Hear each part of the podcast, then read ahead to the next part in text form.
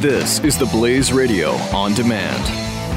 The experts at web.com want to build your business a successful website for free. Plus, we'll promote it on all the major search engines. If after 30 days you're happy, we'll continue to provide promotion, hosting, support, and maintenance, all for one low monthly fee. If not, cancel and pay nothing. Call right now and you'll also get a free .com or .net domain name for your new website powered by VeriSign, the world's leading domain name provider. Call 800-215-0465. That's 800-215-0465.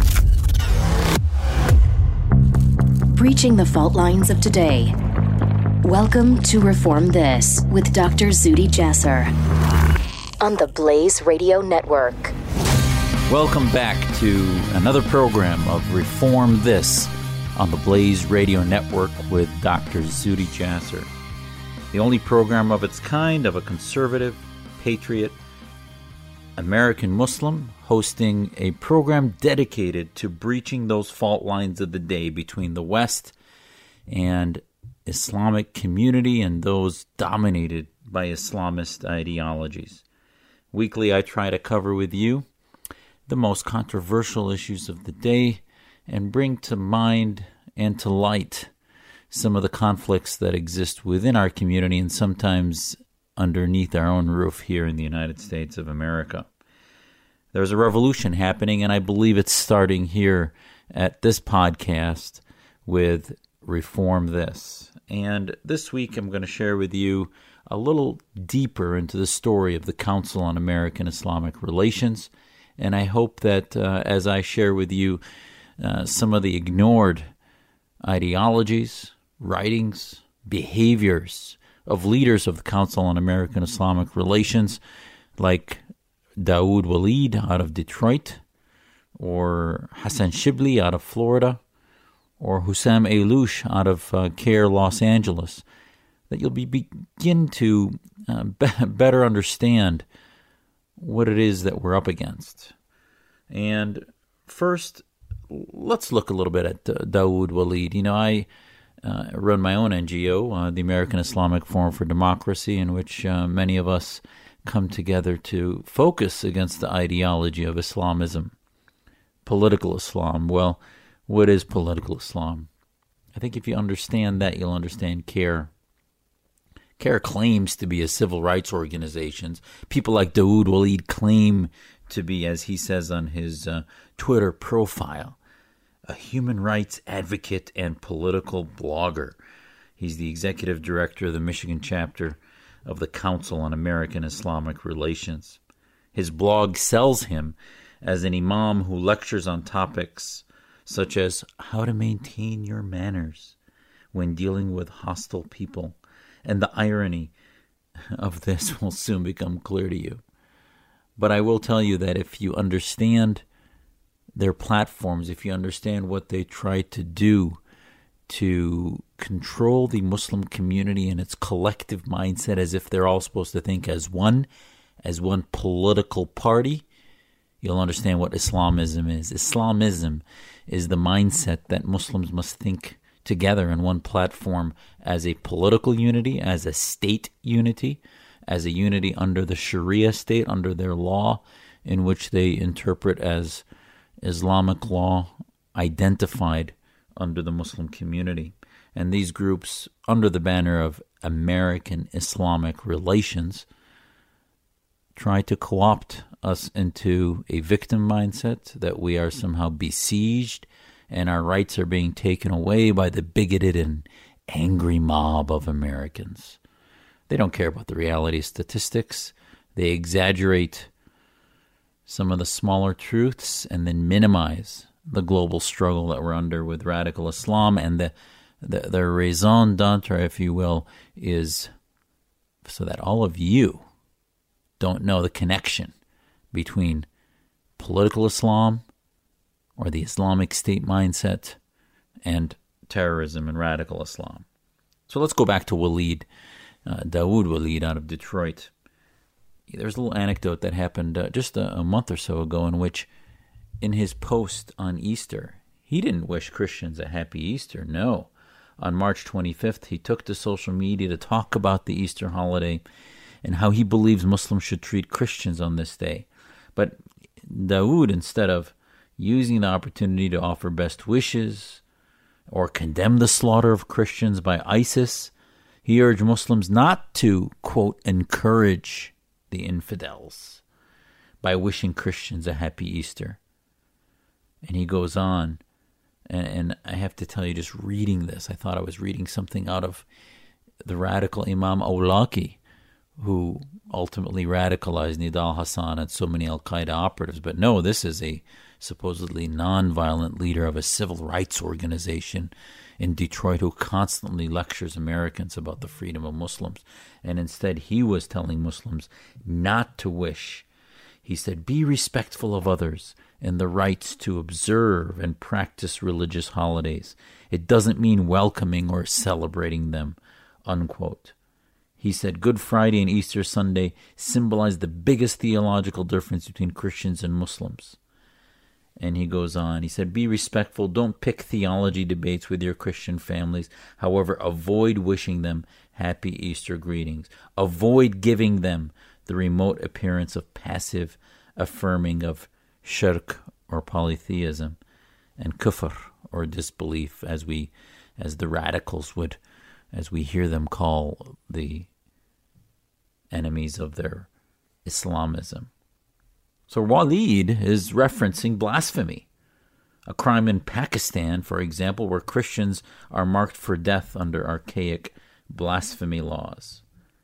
And need I remind people that a few days later, Dawood removed that post not only because of the criticism that we exposed, uh, I reposted it and posted a screenshot of his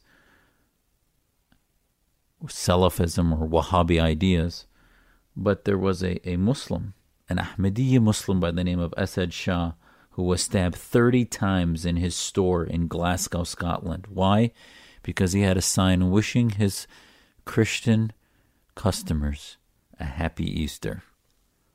And it was ultimately known that he was killed and assassinated, targeted for killing by radical Muslims in Glasgow. So ultimately, we know that not only is this one incident, but for years, Dawood Walid has advocated for every radical Islamist he could get away with defending. You know, for example, there was a shooting, you may recall, uh, a, a legitimate shooting of a radical Islamist Imam Luqman Abdullah, who had been the focus of a investigation by local police and FBI when they raided his Islamic State. As it was, this was 2009, long before ISIS. He had an organization called Ummah or Islamic State, a separatist group that had been housing arms. Uh, and then, when they were raided in order to take them in for questioning, they opened fire, and Luqman Abdullah was shot dead by a number of FBI officers that went to arrest him.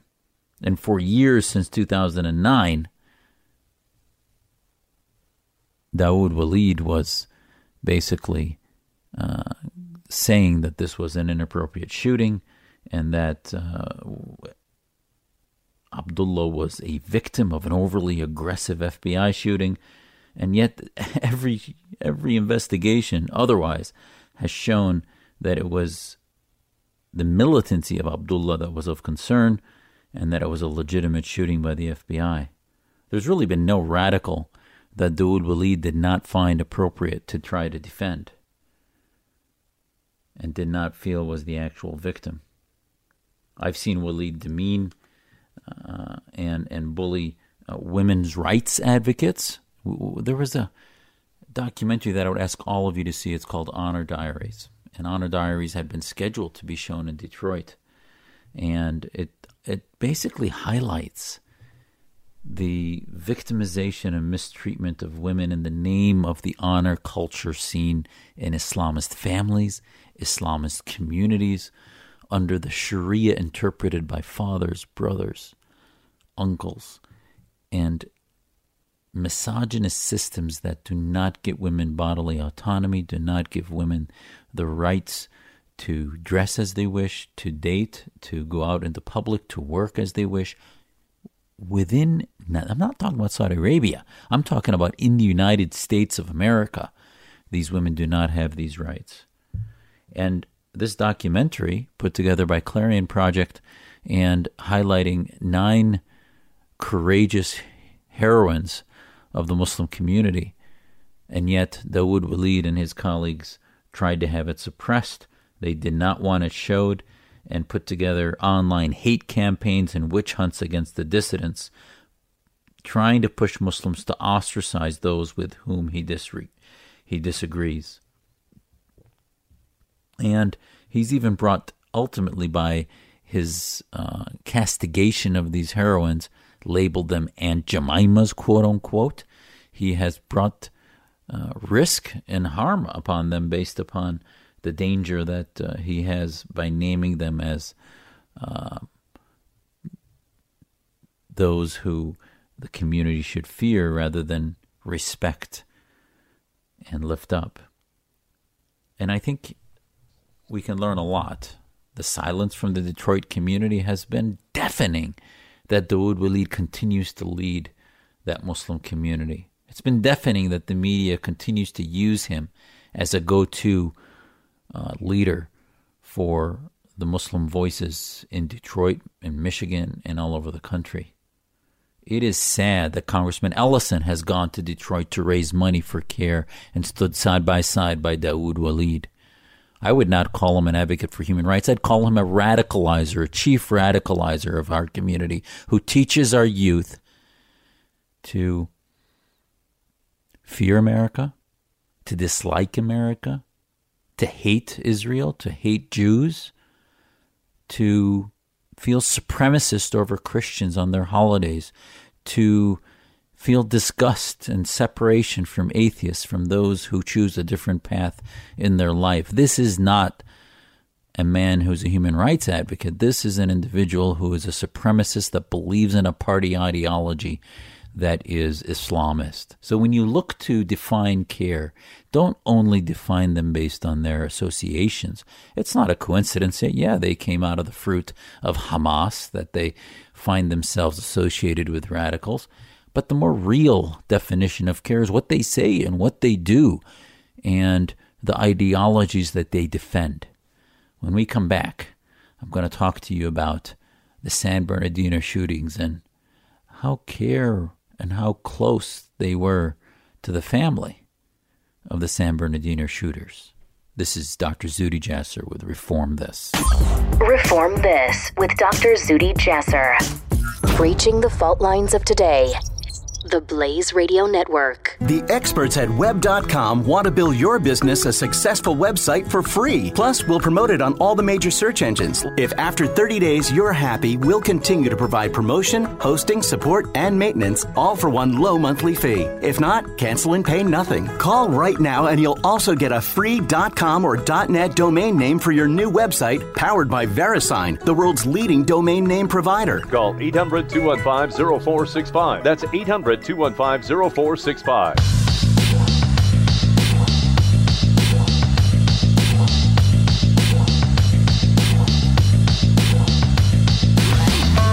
Breaching the fault lines of today. This is Reform This with Dr. Zuhdi Jasser on the Blaze Radio Network. This is Dr. Zuhdi Jasser. Welcome back to Reform This. We left off talking about the realities, the deep realities of Islamist American groups like the Council on American Islamic Relations. And uh, I, wanted to connect back to not only the, the abomination that is Mr. Walid in Michigan, but to, to go back to the San Bernardino shootings that happened on December 2, 2015. And I want to remind you about the, the, the heinously barbaric shooting that these two Muslims did at 10:59 on December 2, 2015. They went into a healthcare facility and, and shot to death 14 and injuring many more that were just simply celebrating a holiday party. and they went in with automatic weapons and ultimately were thankfully killed then by law enforcement. But what is amazing is that only a few hours later, as many of us were still trying to figure out what happened, the Council on American Islamic Relations, Los Angeles, headed up by Hussam Ayloush, releases a press release. Remember, the attack occurred at 1059, and the press release is released later that afternoon. And it said later tonight, the greater Los Angeles area of CAIR and the Islamic Shura Council of Southern California will hold a news conference with leaders of the Muslim community to condemn today's deadly shooting spree in San Bernardino, California, to offer condolences to the loved ones of those killed or injured, and to respond to the naming of one of the suspects. A relative of one of the suspects named by the media will take part in the news conference, and that conference was going to occur at 8:30 p.m. LA time when the shooting occurred at 10:59 a.m. So they not only had a connection immediately, in which clearly this family member turned to CAIR for their representation, but they immediately were laying the groundwork for representing this individual. And I'll remind you that uh, CAIR was not only intent on uh, being a mouthpiece for the family, but ultimately wanting to represent the ability for that family to maintain custody of that child whose mother participated in an act of war against American citizens. So it's interesting that this is about the airspace in which CAIR travels. Sure, they condemn terrorism. Sure, they've always been quote unquote anti terror, anti violent extremism. But have they been anti Islamism? No different than the Saudi government claiming they have nothing to do with Al Qaeda. They might be our allies, but they are certainly fueling and pushing the ideas that creates the animosity that is the hate that is anti Western and anti American, and CAIR is no different on our own soil they constantly push the meme and cultivate the sense that uh, America is anti Muslim and anti Islam. In fact, um, Hussam Ayloush, within hours of the after the terror attack, Hussam Ayloush, the director of CAIR's Los Angeles chapter, told CNN basically that the U.S. was to blame. He said, quote, let's not forget that some of our own foreign policy as Americans, as the West, have fueled that extremism. He told CNN. You know, it is just amazing to me the temerity. Not only did they have the family in their airspace, where the family picked up the phone, and interestingly, if you had said, if media called me after the uh, attack uh, in Garland, Texas, that came from Phoenix and said, "Oh, do you do you know any of the family or any of the individuals?" Odds are that the American Islamic Forum for Democracy and many of our contacts uh, do not know them, and we would not be having a press conference with that family. Now, would we have had contact? Yes, we had contact with that mosque, and, and some of our, our community outreach organizer, Courtney, had uh, worked for years trying to expose some of the ideology there, and her story was in the Arizona Republic weeks, months later. But we wouldn't stand and immediately have a reflexive response to want to stand with and next to the family as if they were the victims, as if they had no idea of what had radicalized these individuals, uh, and almost as if their uh, sister or their loved one had um, spontaneously combusted into a Wahhabi radical or an ISIS radical. That's not how it happens.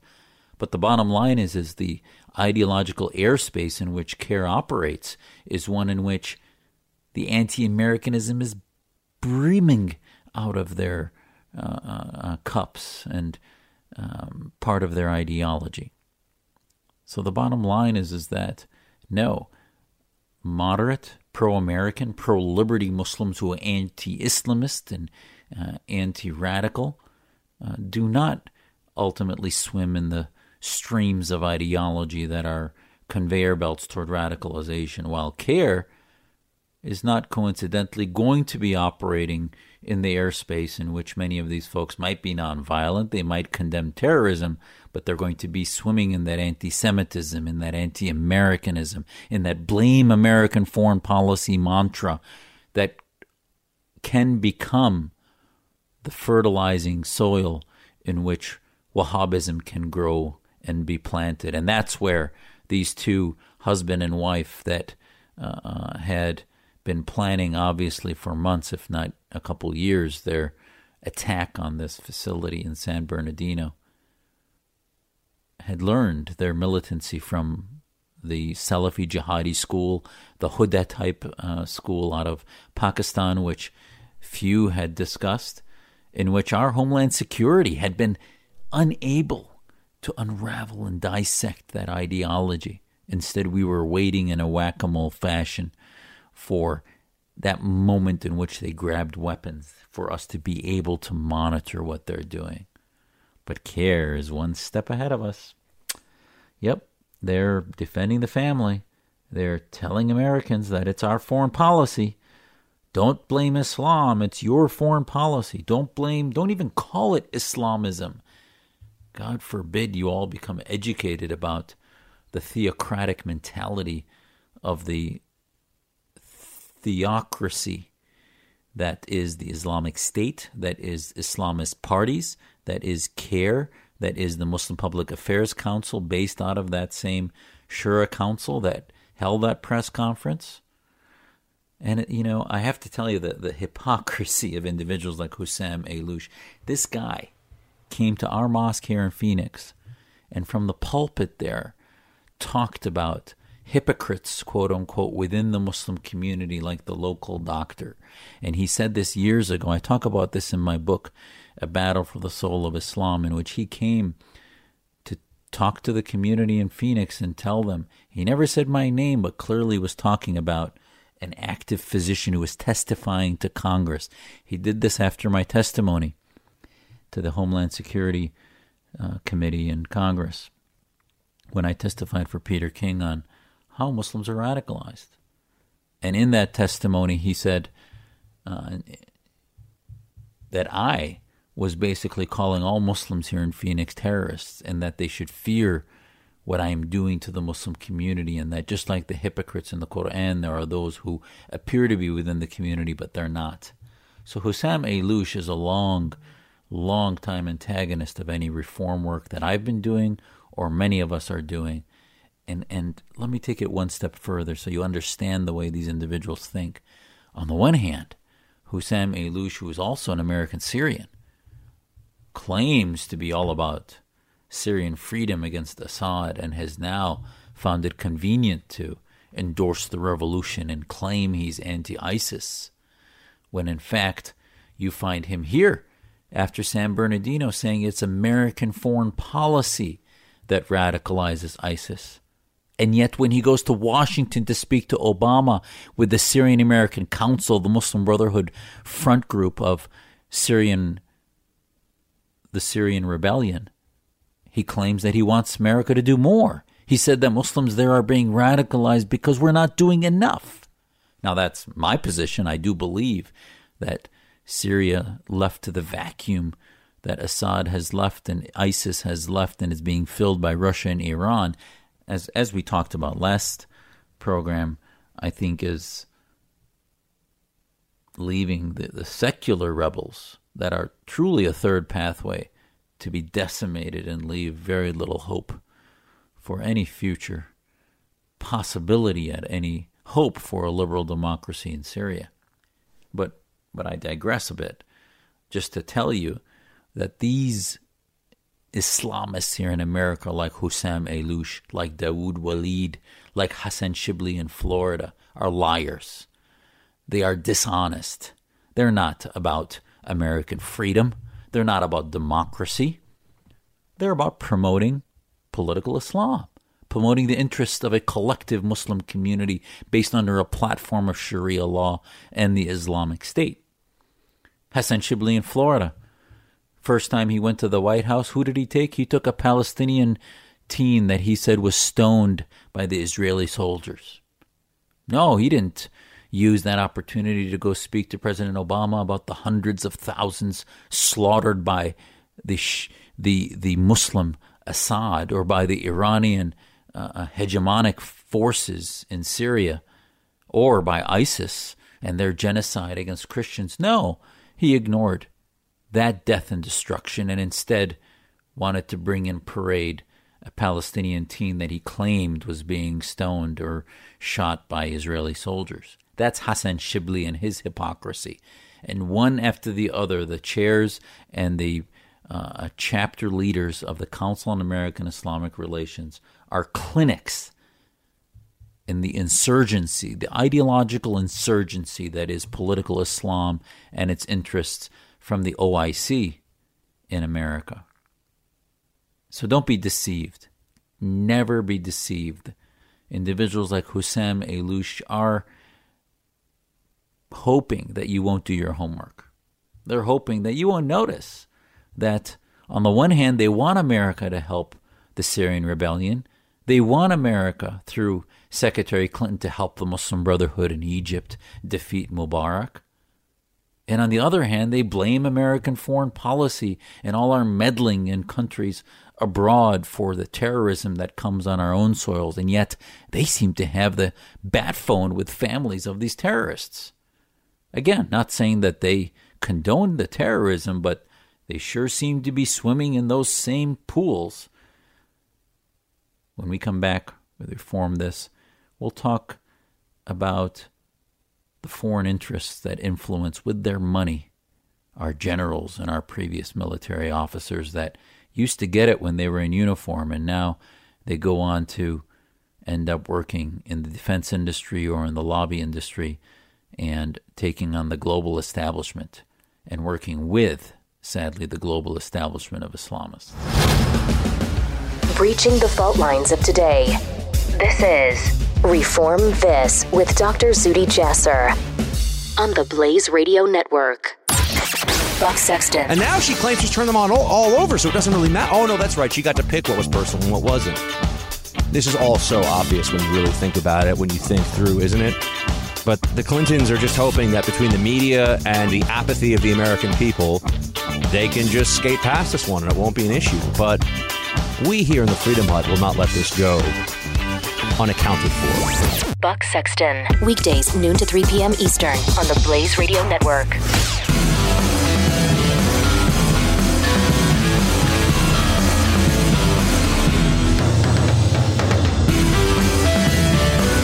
The Blaze Radio Network on demand. Reform This with Dr. Zuhdi Jasser. Welcome back to Reform This. This is Dr. Zuhdi Jasser on the Blaze Radio Network and it's great to be with you this week. And what you're going to find here in this program is a conservative, patriot, a Muslim who is trying to give my community and those who believe in Islam a gut check, a reality check, an approach through tough love to realize the hard work that we have to do. And I, I think you're beginning to understand that uh, the way to do this is to confront and enforce free speech, that we stand behind those who want to be free, we stand behind those who reject the term Islamophobia, and simply begin to work on criticism, on enlightenment, and on true and real reform. So at Reform This, we breach the fault lines between the Western, the modern world, and the Islamist world.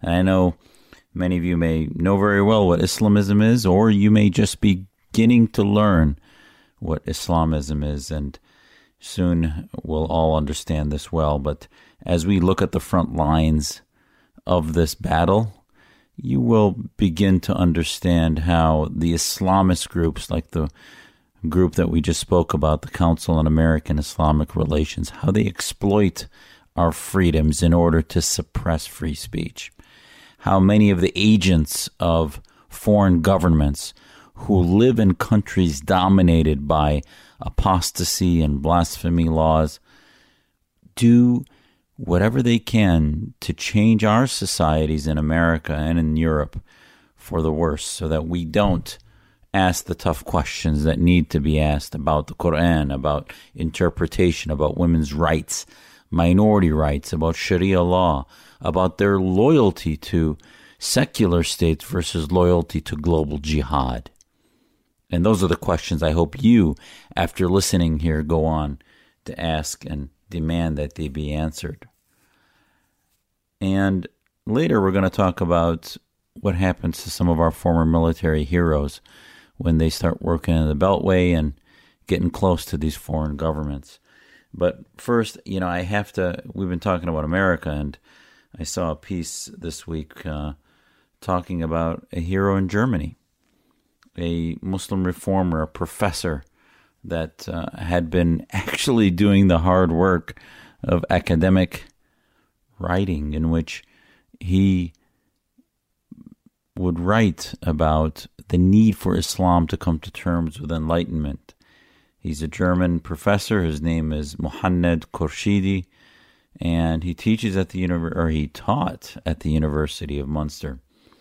And Susan Schroeder, uh, writing at DW.com, a uh, German media outlet, talked about how here you have a professor who wrote a controversial piece in 2012 called Islam is Compassion.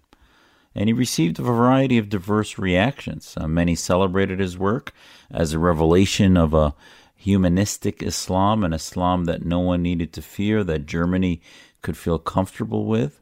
And he had a lot of positive feedback, especially as uh, yours truly knows so well from the non Muslim community and also from Muslims who were honest in their community.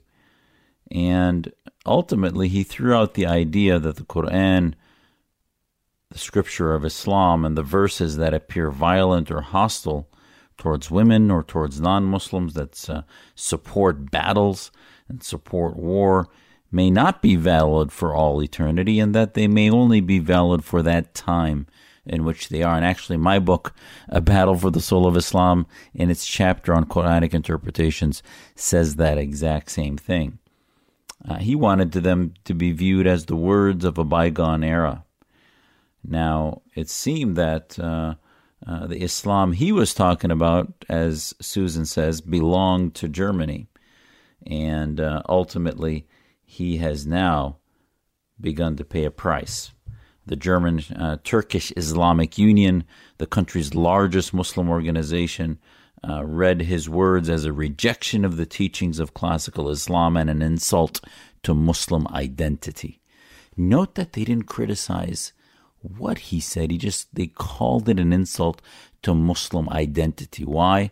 Because the deconstruction of Quranic interpretations of battles, of wars, of jihad has to then end the Islamic State. It ends Islamic political identity, and that's what threatens them the most. And for that reason, because of the public pressure, he was now removed from his professorship. And uh, the coordinating body of the Germany's Central Council of Muslims, or the ZMD, made up of a number of large Islamist organizations, produced a hundred page assessment document to discredit him further. But it didn't go far, but ultimately it did have him removed. Now, it's interesting to look. Uh, she describes how Germany's divided into two categories. There's the reformists, the intellectuals that have joined forces with a reform group of the Muslim Forum of Germany, including researchers such as Abdul Hakim Ourghi, uh, Hamed Abdel Samad, Seyran Atas, uh, and others, including Khorshid, in calling for an Islamic, a new Islamic enlightenment. And then, for the majority of Muslims, almost all organized Muslim organizations are the Islamists in Germany who steer completely avoid any criticism of Islamic text, avoid any new interpretations, avoid modernization, and always after a terror attack occurs, they begin the apologetics to say that has nothing to do with Islam. And scholars like the ones I just mentioned in Germany were more realists. They recognized the the fuel that the Islamist interpretation of supremacy of Wahhabi and Salafi ideologies contributed to the radicalization. And the, the apologists wanted to do away with the term Islamism, while the reformists, the modernists, those who want enlightenment to come back to Islam, recognize Islamism as the core problem. And at the end of the day, Khorshidi's liberal view of Islam is not shared by any of these German Muslim organizations. And, you know, I think Khorshid's dilemma is my dilemma. It's your dilemma. And I know it sounds like it's something happening within the House of Islam, but this is our dilemma because if Khorshid and the other scholars in Germany, in which you see them beginning in their Muslim forum to um, develop ideas of modernization that is forcing them to get fired from universities. And I bet you, you follow the money. Those universities do have connections to Gulf states, to Islamists, be it in Qatar, Dubai, Saudi Arabia. Somewhere there's a connection to the global establishment of political Islam and the businesses and others. But at the end of the day, it is your battle too. Because if they lose, one quarter of the world's population, or 1.6 billion people, is the natural constituency for the Islamist movement.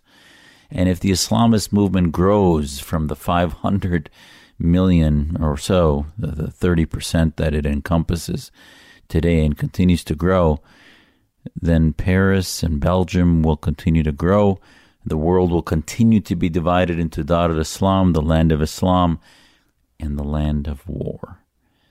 Or, if Muslim liberals, Muslims that are searching and, and struggling for that enlightenment begin to win and you take their side, ultimately they will marginalize the Islamists. They will begin to stake ground in universities and media and government in national security conversations, foreign policy conversations, in businesses, in interfaith commun- uh, community organizations. They'll begin to stake a ground that they believe in the contract of the West, of Germany, of Britain, of Belgium, and of the United States. And once they do that, the Islamists will be exposed for, as Maajid Nawaz calls it, the insurgency that they are they are an insurgency.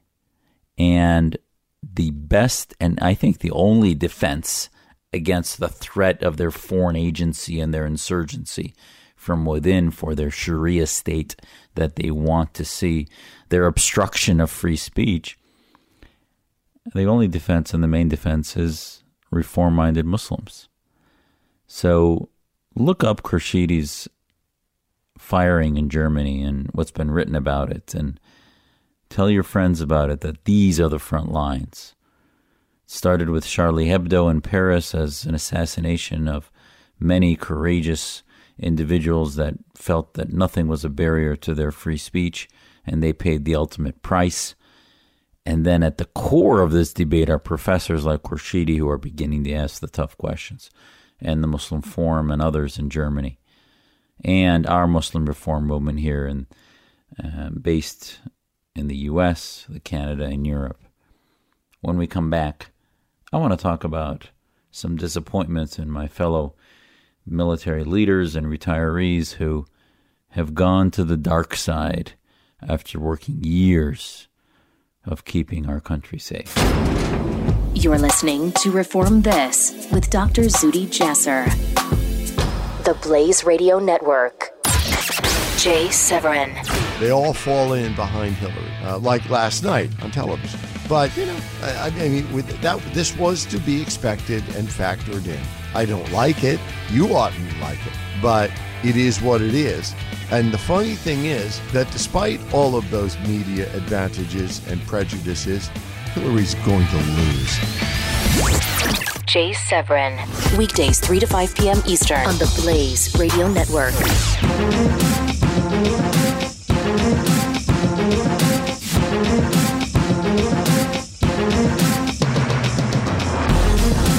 Reform This with Dr. Zuhdi Jasser. This is Dr. Zuhdi Jasser, and welcome back to Reform This. And in our last segment, uh, I have to tell you this this one hits close to home. I, as a former Navy officer, I have a more than a soft spot for our for our military, the debt we owe them to keeping us free, to protecting us from evil around the planet, and to the service they give us, to the sacrifices of their families, and uh, what they do to preserve our greatest nation on earth. And, you know, I've come across a number of generals and others that have been heroes in my life. And it's fascinating to me that it is amazing what happens to them when they start thinking about the Middle East. Uh, there are uh, example after example of uh, the sacrifice of our values at the expense of these generals or admirals appearing to be friends or allies with established allies of our government. Uh, you know, last year, the chairman of the Joint Chiefs, upon, upon the death of King Abdullah in Saudi Arabia, had an essay contest for military personnel to write about the beautiful modernization and reform that the Saudis had done under the reformer King Abdullah. I wanted to puke. I mean, that that is just it was absurd that the chairman of our Joint Chiefs of Staff felt it appropriate to award, uh, have an essay contest on such an absurd topic in one of the most heinous, oppressive regimes on the planet, whose reforms were simply window dressing, whose comments about modernization were simply done to appease the West, when internally they were imprisoning, torturing, and massacring anyone who wanted to speak up about reform against Wahhabism, against the clerics, against the justices in Saudi Arabia. And I'm also reminded of, you know, when I served on the U.S. Commission on International Religious Freedom, and uh, thanks to Senator McConnell, I was able to do that for two full terms until just a few weeks ago. Uh, one of the most interesting trips we had was to Saudi Arabia, and it did give me an opportunity on my own time to spend a day doing for a Muslim what's called the Umrah, and you participate in the spiritual experience in the Grand Mosque, which Muslims believe is the holiest mosque on the planet for us. But I also, the main purpose of my visit was to visit with leaders in their foreign ministry and their religious ministry and learn about why it is that they so viciously oppress the religious freedom of Christians, of modern Muslims who choose other Quranic translations that are not sanctioned by their government, why the Shia community are marginalized from jobs, from freedom, from the ability to often build new mosques uh, or Husseinias as they're called. And it is it was amazing to me. But having said all that, you can go to uh, uscirf.gov, uscirf.gov, and look at our reports about why Saudi Arabia was a country of particular concern. But I have to tell you, my meeting with Ambassador Smith at the time in 2013, former Air Force general, former Raytheon six, seven figure employee, um, was the toughest meeting I had. And I remember uh, him telling me, you cannot achieve gain by anything in this world, uh, especially in countries like this, through um, being in their face and telling them they need to reform. So, you know, I, I sat back and thought, oh my gosh, this is an Air Force general who, former general who now is an ambassador, political appointee from Obama. But I will tell you, there probably was very little difference with Republican appointees, since they often come from defense uh, industry folks who had developed long relationships in selling billion dollar planes and weapons and arsenal to uh, oppressive regimes like Saudi Arabia in the name of global stability. And I'm sure uh, would give you a hundred excuses as to why we have to look at the big picture and forget about the little prisoners in the cells of Saudi Arabia or the women who have no rights and can't drive in are treated like chattel and, and slaves in Saudi Arabia. But that doesn't matter because of the big picture of global stability. In the meantime, the Arab Street takes us for fools and and believes that uh, we are, as is pretty much true, hypocrites when it comes to supporting these governments uh, versus and their oil, by the way, that we're addicted to, versus the values that we believe for our own at home. And this is where our paradigm needs to shift. But you know, to that theme, uh, I, I, saw an excellent piece written by Christine Brim, former vice president from Center for Security Policy at the Federalist, where she wrote at the Federalist about General Petraeus's piece. And you know, I also, uh, when I read General Petraeus's piece in the uh, Washington Post, uh, I, I, was scratching my head, just wondering why would he write such a blatant piece that disregarded the reforms necessary, disregarded all of the work that needs to happen against Islamism. And his piece uh, a few weeks ago was titled Anti Muslim Bigotry Aids Islamist Terrorists. Now, listen, there's no doubt that I've been critical also of the verbiage, the inaccurate verbiage that just sort of sloppily comes out of the mouths of folks like um, Mr. Trump or Hillary Clinton and others, in which they say that by simply calling them all, you know, Muslims, that we are going to aid ISIS. And the bottom line is, is that there is some truth to that, but it's a kernel of truth with a much bigger truth, which is that we don't care what ISIS thinks. They're going to find a thousand reasons to attack us not least of which is anything Mr. Trump may say.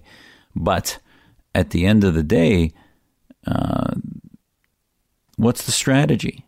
What is our engagement of these terror organizations, of the ideology that fuels these terror organizations like ISIS? And when General Petraeus writes pieces in the Post lecturing us about the the fact that we should uh, um, have a sense of basic security and the language that we use, and that uh, he's grown personally concerned about the inflammatory political discourse, on and on. You know, I think Christine hit the nail on the head. There's something more behind this. And take a look at uh, Brim's piece at the Federalist. She gets into the fact that follow the money, and that uh, ultimately behind all of these defenses and uh, attacks of verbiage used. Um, again, I wish Mr. Trump had said we should be vehemently against the Islamists, not just Muslims in general. Uh, if he had said that we should stop all immigration, but the bottom line is is that uh, that's a problem in accurate strategy. But we don't say that he shouldn't have said that because of what the terrorists would do but rather because of the accuracy in engaging solutions and strategic approach to political Islam and engaging reform minded Muslims and vetting against Islamists and jihadists. And that simply vetting against Muslims is not going to work. But most importantly, to my point, is the you know saddening and, and heartfelt hurt I felt when uh, a general who was a hero in Afghanistan and Iraq, who the left had derided uh, during the Bush administration, and then became the head of our CIA, and now it turns out is uh, running a global investment firm.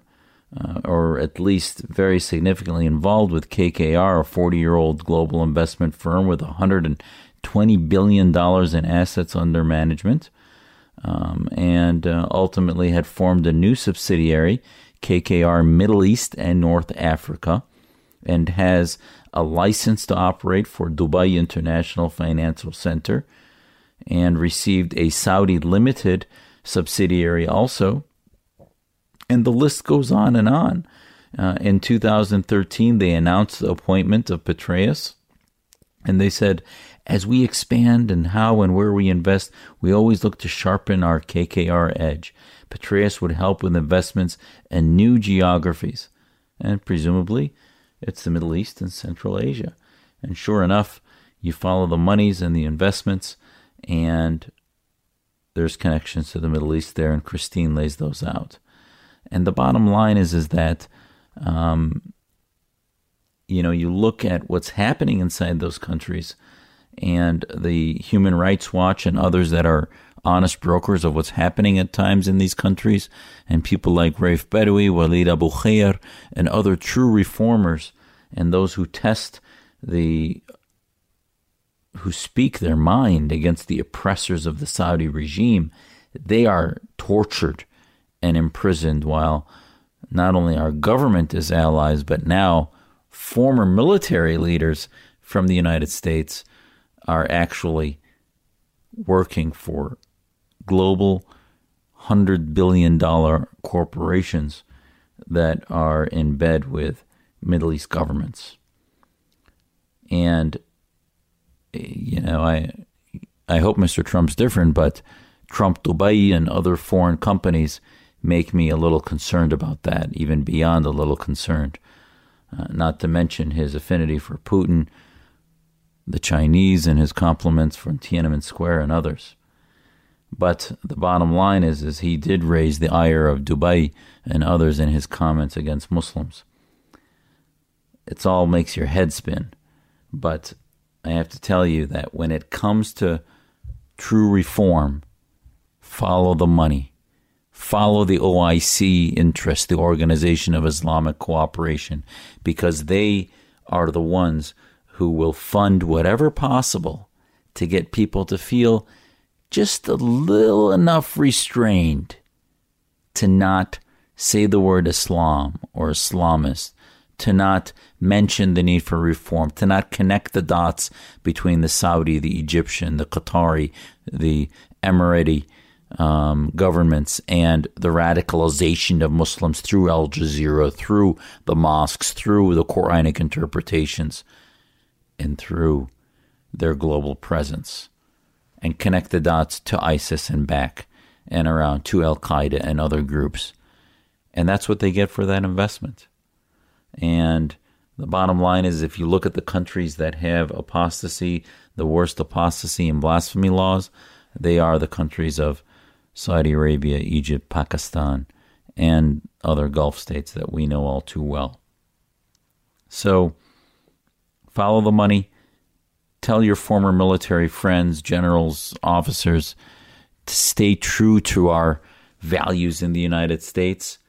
You know, there was uh, a, a website that uh, I follow closely. It's about leadership, uh, and they had a piece on there. It's generalleadership.com and it's about moral courage that our military is taught to have. And I have to tell you, a lot of who I am as a human being came from my service in the military. And I hope that our former military think twice and talk to American Muslims who love our faith, but first of all and most of all, love America and what it stands for. Because moral courage is not only about doing that, having that courage with your unit, and with your country and with your family, but wishing it upon the people of other countries, of Saudi Arabia, of Iran, that they can shed the oppression of their governments and of the ideologies that threaten them and threaten us in this global village, which is the biggest threat today is political Islam. We will continue week to week to address the threats of political Islam and breach those divides between the East and West on Reform This with Dr. Zuhdi Jasser. Thank you for joining me. I'll see you next week. Reform This with Dr. Zuhdi Jasser on the Blaze Radio Network.